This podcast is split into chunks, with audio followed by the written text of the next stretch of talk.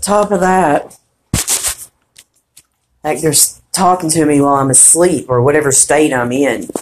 I don't know if I don't think it's a full on sleep state at this point. I'm really starting to wonder. So, and I've been having all these um, scary ass nightmares, which would, you know, be be due to my PTSD as well. So, just imagine that I, I have PTSD when I'm being tortured. That's surprising. So, this time I wake up saying nothing like a little dream about mobs and bombs.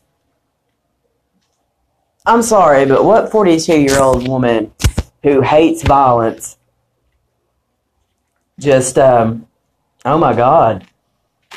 Like, seriously, and why was I saying that? um, and there's there's other times in the night when I'll, you know, I'll wake up and I'll I know that they're talking to me, so it, it's creepy. Like, God, it's it's sick and twisted. It's it's uh,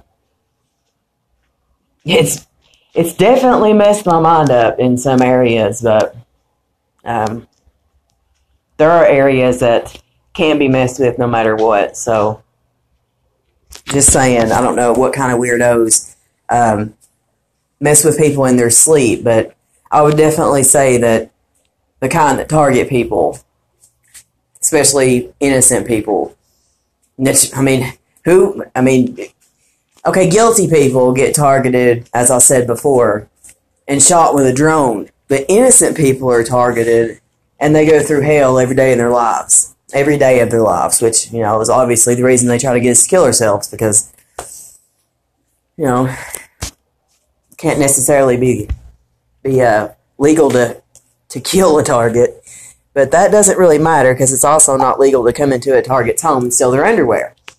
But I'm not going to go on and on today, so